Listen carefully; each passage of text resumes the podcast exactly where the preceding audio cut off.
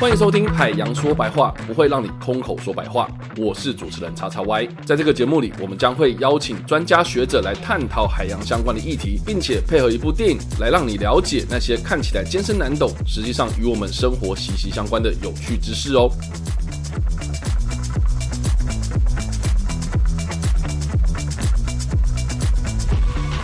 老师刚刚讲到那个新仙女墓事件之前，应该还有在类似的冰河时期发生嘛？对，那这个的中间间隔大概是多久？然后现在我们可能有统计的方式去预想到，就是下一次会遇到类似的事情是什么时候？是呃，做国航学器有很重要的原因，因为很多人都问我们到底国航学要干嘛？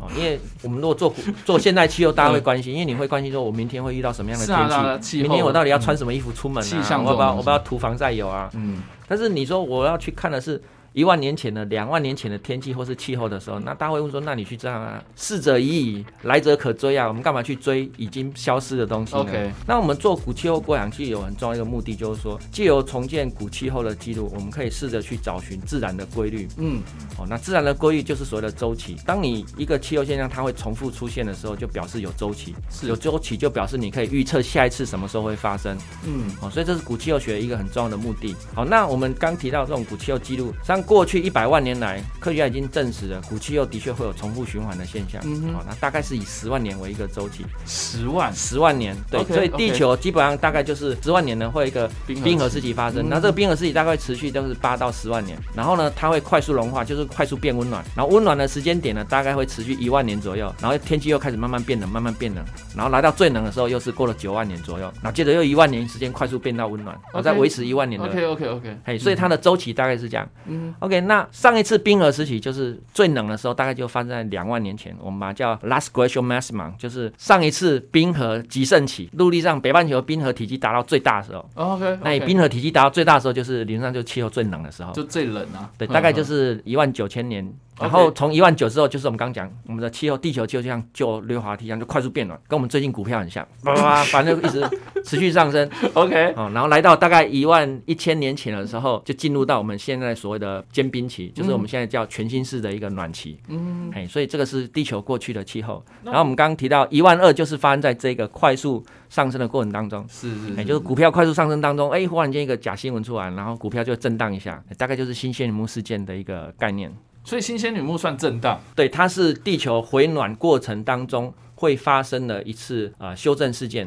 那这个修正事件大家可以这样想，我们刚刚已经提到新仙女木出现的原因，是因为你的冰快速融化。所以让你的水变淡了，所以让你的金相反转流不流了，所以气候变冷。是是。那地球快速变暖的时候呢？你想，当然就是在那个一万年或是几千年的时间里面，北大西洋的高纬地区，包含我们陆地上的冰，都是快速融化了。嗯哼嗯哼。就跟我们现在开始碰到现象，其实你去看现在的统计资料，陆地上的冰川都在快速消融。是。那快速消融，水跑到哪里去了？就跑到海里了。跑到海里去了。对啊。啊，所以如果说格陵兰岛的冰大量融化的话，就有机会再发生一次新旋木事件。那它快速融化原因就是因为全球暖化造成的。可是。问题是一万多年前并没有我们这种工业化社会啊，是那当时有研究出就是它为什么会有类似的融冰事件发生吗？地球整体气候条件，或是我们整个气候系统最大幕后凶手实际上就是太阳。OK，当太阳变热的时候，地球就变温暖；太阳变冷的时候，地球就变冷。嗯，好，所以这个我们把它叫轨道力周期的理论啊，就是地球绕太阳的话，它会有一个周期性的现象。那当它来到一个条件是地球离太阳比较近的时候，就变温暖。所以两万年前刚好就是最冷的时候嘛，嗯然后它就开始进入到一个地球来到最靠近太阳的天文条件底下。OK，所以在那个一万年里面呢，因为我们靠太阳比较近，所以冰就快速融化了。所以那个是主要是太阳辐射量增加所造成的。OK，那太阳辐射量增加的同时呢，它会让地球气候会产生一些呃反应，这个反应过程就会产生二氧化碳。所以在那个一万年里面，地球的二氧化碳浓度也是快速上升。OK，但是我们从过去已经知道，因为我们现在有很好的冰心的记录，就是那个明天过后的男主角是爸爸在做的事情，就是做这个。哦，因为冰心里面有个很特殊的优点啊，就是说我们现在来讲，我们很多生物可以形成化石，树可以形成化石，动物可以形成化石，空气没办法形成化石。嗯。那空气有没有办法找到以前两万年前的空气、一万年前的空气呢？哦，在冰柱里面的冰里面就有，因为冰里面有气泡，所以冰里面就可以把空气以化石的形式保留下来。那么目前最好的冰芯呢就就是八十万年。OK，好，南极那边有提供我们八十万年的冰芯资料，所以我们就可以知道过去八十万年来大气的二氧化碳浓度是怎么改变的。哦，原来如此。然后根据这个记录，我们就知道，像冰期的时候，最冷的时候，大气中的二氧化碳大概是一百八十个 ppm。嗯嗯嗯好，然后我们现在来到尖冰期，大概是两百八十个 ppm。嗯，有说，像地球会以一万年的时间，自然的会调控大气中的二氧化碳增加一百个 ppm。OK，好，那个是快速增加的时候会有这个现象。嗯但是我想要请大家先想一想，那从工业革命开始到现在，地球的大气 ppm 增加多少 ppm？嗯二氧化碳增加多少了？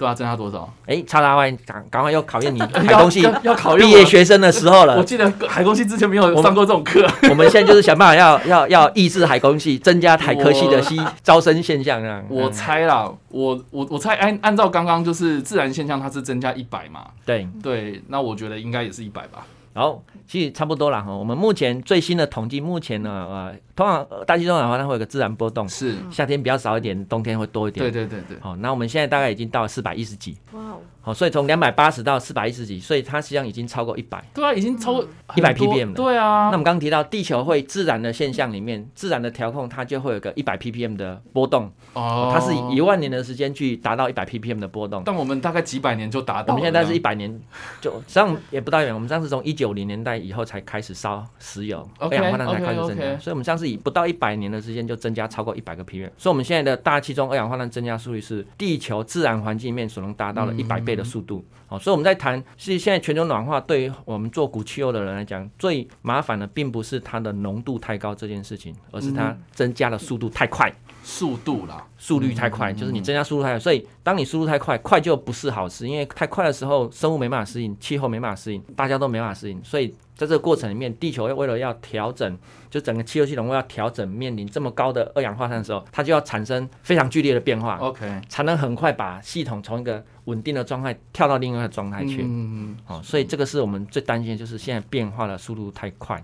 哦，嗯，快就不好，否则来讲，这个浓度其实对我们做古气候，像地球过去大气中二氧化碳超过四百 ppm 的时间很多，地质历史上我们看到很多，哎，所以嗯。高不是你就钱太多不是你，花钱太快才是问题，是。对对，股票也是嘛，也是对对。对啊，对啊，所以其实大家可以了解，就是说电影里面他一开始在讲什么了哈。所以就是听到这里哦，我觉得诶，电影它只是花了大概前十分钟的时间来解释这件事情，所以我觉得好了，我们帮大家就是已经补强这个雄厚的基础了。那另外一个呢，就是说电影里面还有提到另外一个我觉得视觉特效非常冲击的是。场景就是强力的气旋这样。那我还蛮好奇，就是说呢，这个强力气旋在现实生活中是有可能发生的吗？哎、那我们不好意思再问叉叉吧，因为他、他已经在流汗了。我们再开始玩，我陆老师来海空气的陆老师，那台风形成的原因是什么？它什么东西形成？台风形成为什么？哎、热带气旋，我们刚刚讲强烈的热带气旋就是台风了哈。气旋本身就是一种低气压的现象。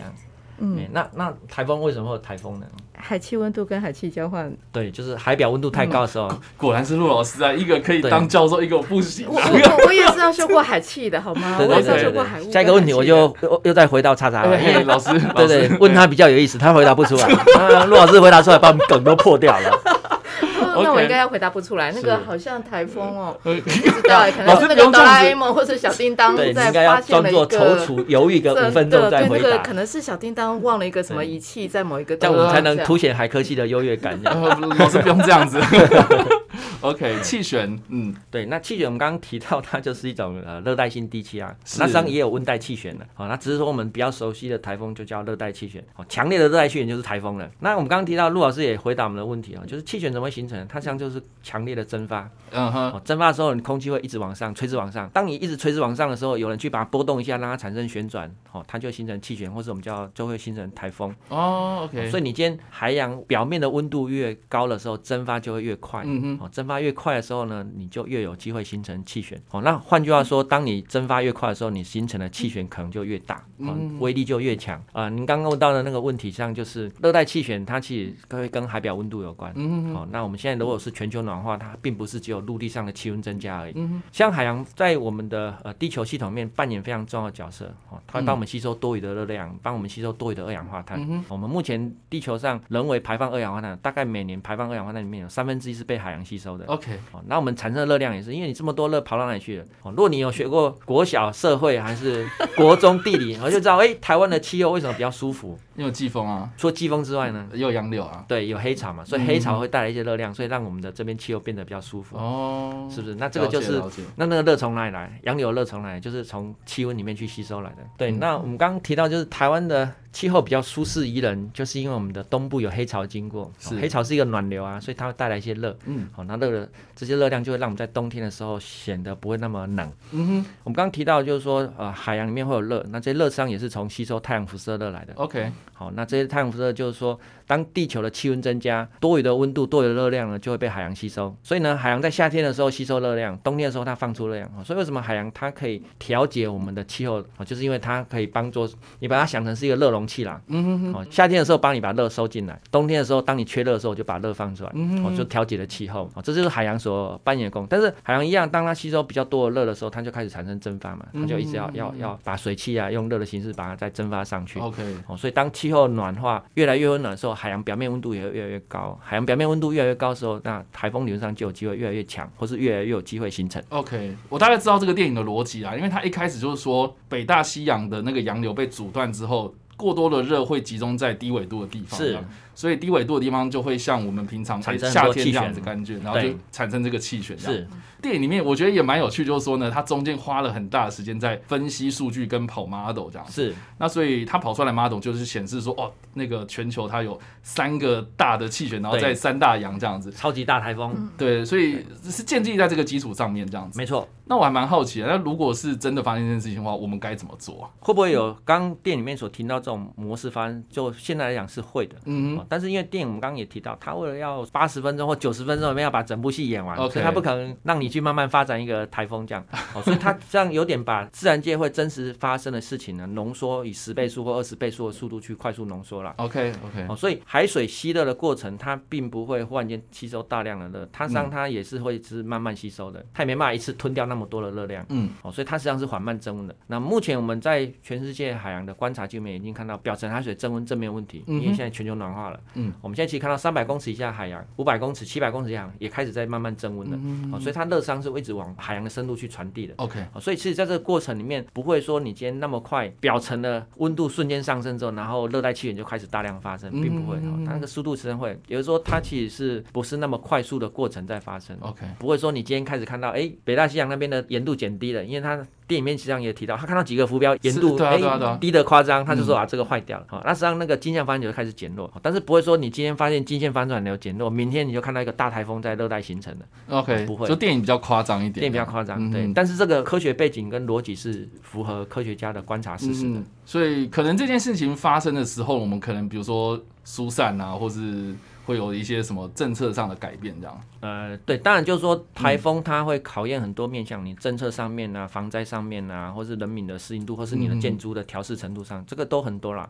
嗯哎，那只是说理论上，就我们现在看到全球暖化这个慢慢增加的这个趋势来讲，我们现在其实还有很多机会可以去做补强啊，或是做嗯啊、抢救的。哦，就是说不会到那么瞬间，不会像地震一样，地震就是一个很瞬间、很快的事情。是是，哦，台风或者是它是有迹可循的，这样。对，它是会慢慢的。当然，目前以以我们现在所谓的呃大部分国家以建筑强韧度啦，或是人民的防灾意识来讲哈，你碰到一些像四级台风、五级台风，像美国最有名一个这个 Katrina 台风，是，哦，那实际上过了那个之后呢，大家的那个对于强烈大台风的意识也是比较强。所以目前其实这个真正发生类似 Katrina 这种台风的时候，我们上是呃，这不管是在政策啦，在啊、我们目前的人民生活方面是有机会撑过去，因为它其实一个大台风来就是三天五天。最多就是这样，了解。他不是凌迟处死啦，它就是一刀捅死你了，所以他来就很快，那就过去就没有了。嗯，好、所以你只要撑过去那一边，那那实际上你就有很多机会可以慢慢再复原。了解了解。那问题在于说，如果说你每天都来一个强烈大台风，那怎么办？那受不了了。对你还没有复原 就来一个，所以最大的麻烦会是在这个，就如果它出现频率太快哦，那否则讲你一年来一个大台风，或是两三年来一个大台风来讲，以目前啊，当然会造成经济的损失啊，人民生命财产的损失，哎，但是是我们可以接受，是可以调试的。了解。对，然后另外一个就是我也蛮好奇，应该也是蛮多人想问，就是说电影最后面有个场景是强力气旋来到他们的那个博物馆是图书馆的时候，对，然后就可以看到，哎，从上往下这样子一急速的冷冻，这个是有科学根据的吗？哎，是，就是说，如果今天我们的热带气旋它的强度越强的时候，它能抵达的高度会越高。OK，那一般，哎，呃，哎哎，又要问你了，来，哎好开始，赶快坐稳，是是是椅子坐好。大气分成哪几层呀？因为我学过大气的结构，对流、对流、平平流，增温。是是是，OK，你回答到这边就给你九十分了。好，谢谢。好，那我们就有 看到所谓的呃对流层跟平流层。哦嗯，那大家都知道，对流层的温度是随着高度增加是慢慢减低的，啊哈有时候越越上面的空气越冷，大致概念就是这样。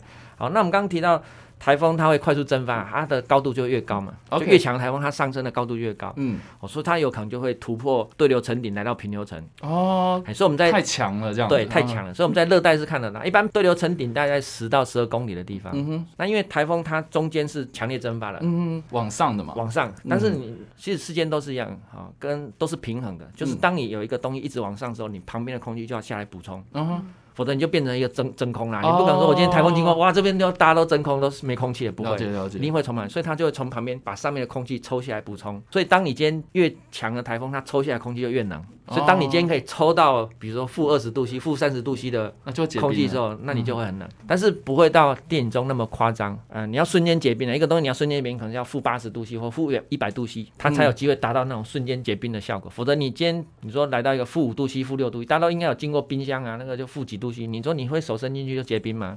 不会，对你不会说你开一家你家冷冻冰箱的冷冻室，然后要拿一支冰棒出来吃，你的手就留在里面了。OK，哦不会有这种事吧。所以那种负几度 C 或负十几度 C 的空气上会很冷，没错，但是不会瞬间解冻。水要结冰上也需要时间，是所以是电一样，它只是把那个效果时间缩短了。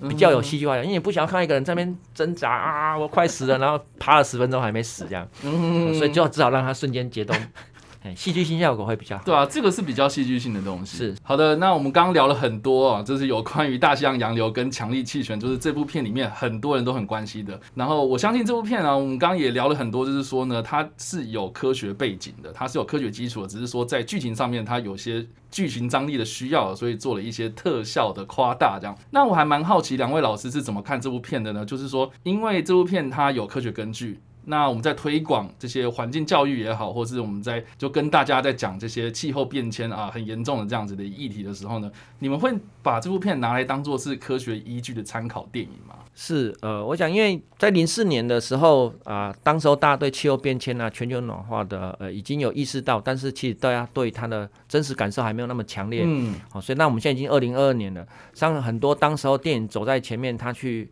预告或者他宣称的一些科学事，慢慢我们现在也在真实环境里面或在科学界里面可以发现，的确我们在做教学的时候啦，或者说对学生去宣导电影的好处，就是说它有夸大的视觉效果，所以可以让你很快的深入其境的去理解类似的情况发生的时候，我们可能会碰到什么样的情境。嗯哼，哦，这个会比我们用嘴巴去讲啦，口头表述会来的让学生更容易有感受。嗯哦，所以这部电影的确在我们做、呃、气候变迁的教材上面，它是一个非常好的题材。嗯哼，哦，那我们当然说，就是说它里面的科学知识背景上大部分是正确的。嗯哼，好、那只是说在呃某一些翻译名词上面，或者是说在某一些啊、戏剧效果上面来讲，它当然是以比较夸张的方式去啊啊、陈述而已。嗯但我觉得为了戏剧效果，那是可以接受，因为学生也才会有感受啦。哦，哦，否则你如果步他们才会有兴趣这样子。对你步调放很慢，就我们刚刚讲的那个坏人打了十枪，爬了十分钟还不死，哎 大家都没有兴趣看下去了，这样。是是，那陆老师呢？是，所以今天真的超谢谢有明老师。你知道我们为什么会想说电影这件事情，或是用电影这个元素？你知道，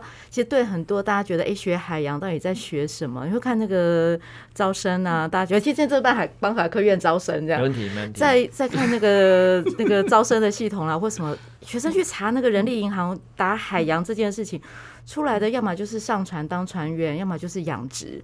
那我们的哦课本会告诉我们说，哎，海洋跟我们的生活关系非常的密切，各式各样的那个文字，可是真的不如一部电影是给大家这样的事情。嗯，对，那所以我觉得，呃，刚才永平老师这边提到非常多的事情，包含刚才在问说，那我们会不会发生，我们要怎么办？其实我觉得，除了科学这件事情之外，电影里面其实给我们非常多，就是 IPCC 一直在推倡的减缓缓跟调试这两个部分，因为我们会看到那个很很好玩的是，你发生事情都在 Boston 啦，在 DC 啦，在纽约啊这种对，所以比较呃精英分子集中的地方。可是当发生事情的时候，大家一下不知道怎么办的时候怎么办？全部人包裹扛一扛，开始往南走，然后要到可能比如说呃墨西哥，然后开那个什么救难营啦，什么这些让你去过去。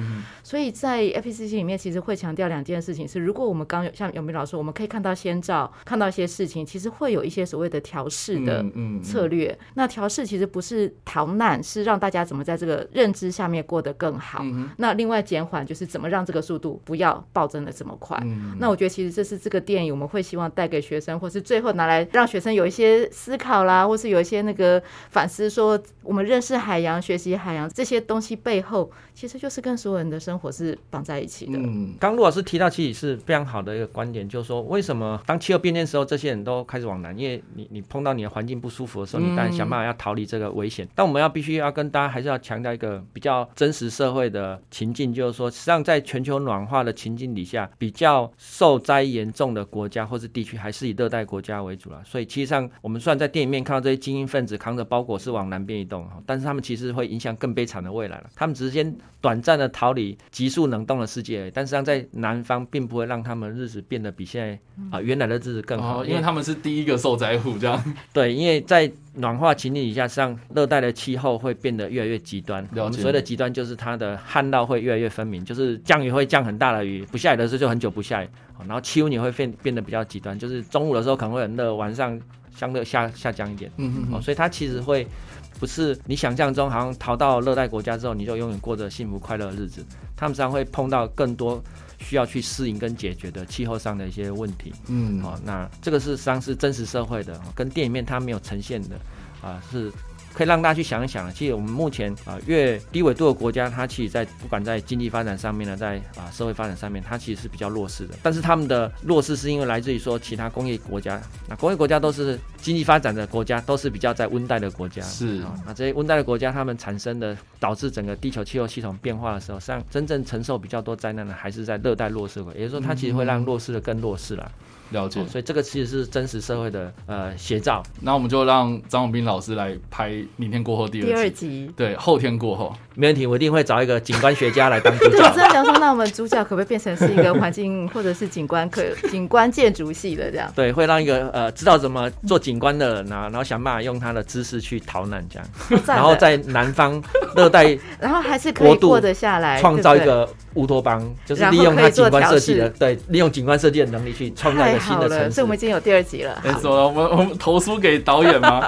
好哦，感谢两位老师今天来我们的节目，我们聊了很多，然后相信大家应该有很多的想法，那也都欢迎在留言区的地方，然后留言给我们，然后或是你们可以提供你们自己的想法，让我们都知道。哦那我们今天就非常谢谢两位老师来到我们现场，谢谢谢谢陆老师，谢谢谢谢叉叉 Y，好谢谢，那我们下次再见，拜拜拜拜拜。